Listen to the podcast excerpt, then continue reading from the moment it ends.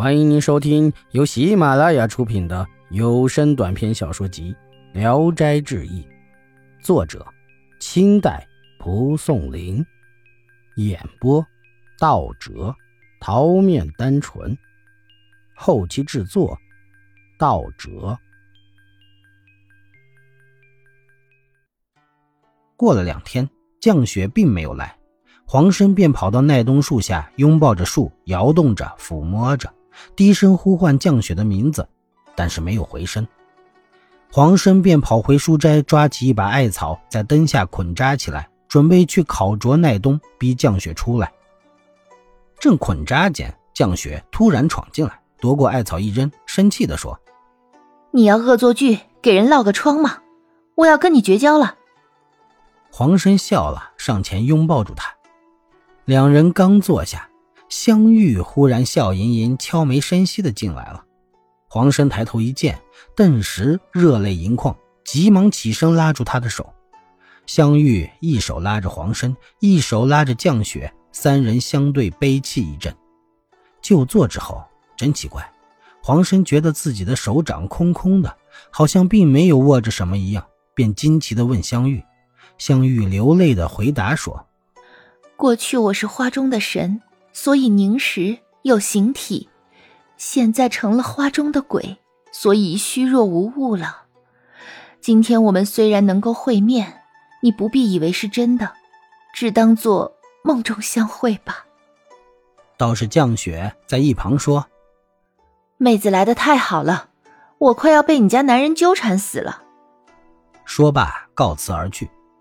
香玉和黄生继续谈笑叙情，黄生觉得他像从前一样亲切可爱，可是亲近依偎间，总是像影子一般虚幻缥缈，因此闷闷不乐。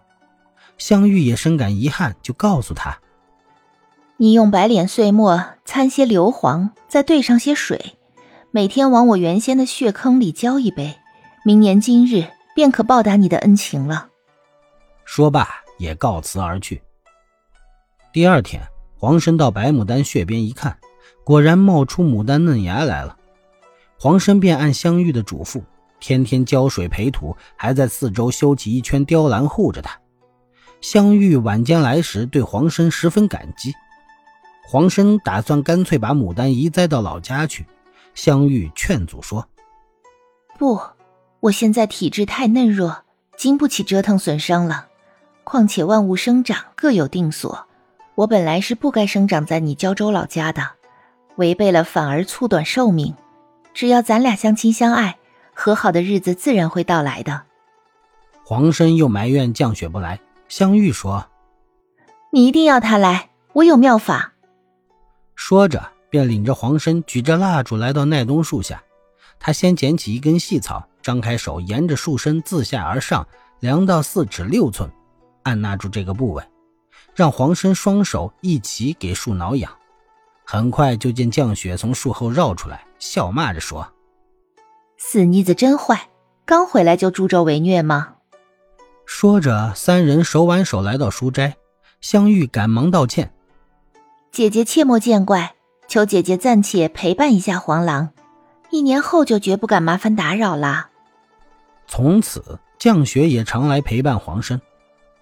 黄生眼看着牡丹嫩芽一天天长大起来，茁壮而又旺盛，到暮春时已长到20多高了。他回老家时便给道士一些钱，请他一定天天浇灌护理。第2年4月，黄生回到夏清宫，牡丹恰好有一朵含苞欲放。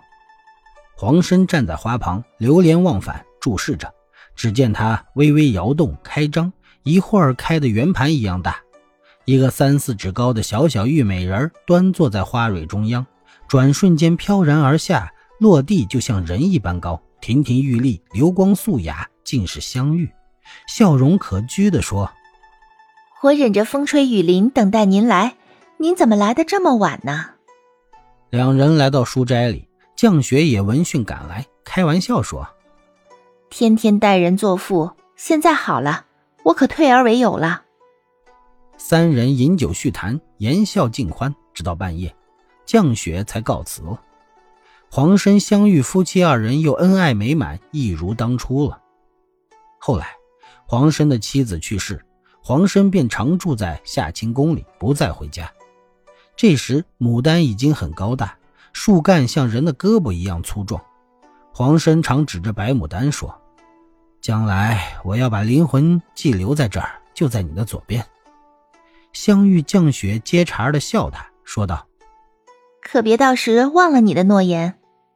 过了10多年，黄生忽然病危，他的儿子从老家赶来探望，不禁哭泣起来。黄生自己倒很坦然，笑着说，这是我的生期，又不是死期，你哭什么呢？又转向道士说，将来啊，牡丹花下有一个红芽冒出来，长着5片嫩叶，那就是我。说罢便不再作声，他儿子又用车把他拉回家去，他便赫然尝试了。第2年，牡丹花下果然冒出一根又肥又旺的红嫩芽，果然是5片小叶。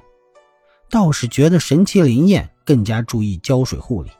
仅仅3年，这株牡丹就长到了几尺高，主干有2只手合围那么粗，格外的茂盛，只是不开花。